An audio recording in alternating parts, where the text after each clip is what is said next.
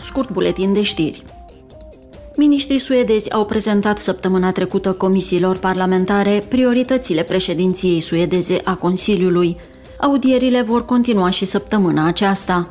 Principalele priorități ale președinției suedeze sunt securitatea, competitivitatea, tranziția ecologică și energetică, valorile democratice și statul de drept. Suedia a preluat președinția rotativă în ianuarie și o va deține până la sfârșitul lunii iunie.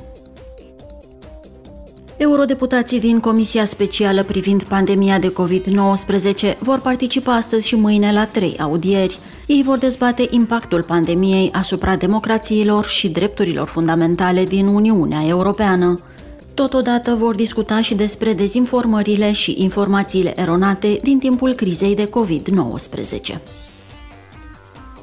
Sâmbătă a fost ziua protecției datelor. Evenimentul marchează data la care a fost semnată Convenția 108 a Consiliului Europei pentru protejarea datelor cu caracter personal. A fost primul acord internațional cu caracter juridic obligatoriu în domeniul protecției datelor. Parlamentul European a lucrat ani la rând la normele de protecție a datelor pentru ca cetățenii să dețină controlul asupra datelor cu caracter personal – S-a urmărit totodată protejarea strictă a datelor personale la nivelul Uniunii, potrivit standardelor erei digitale.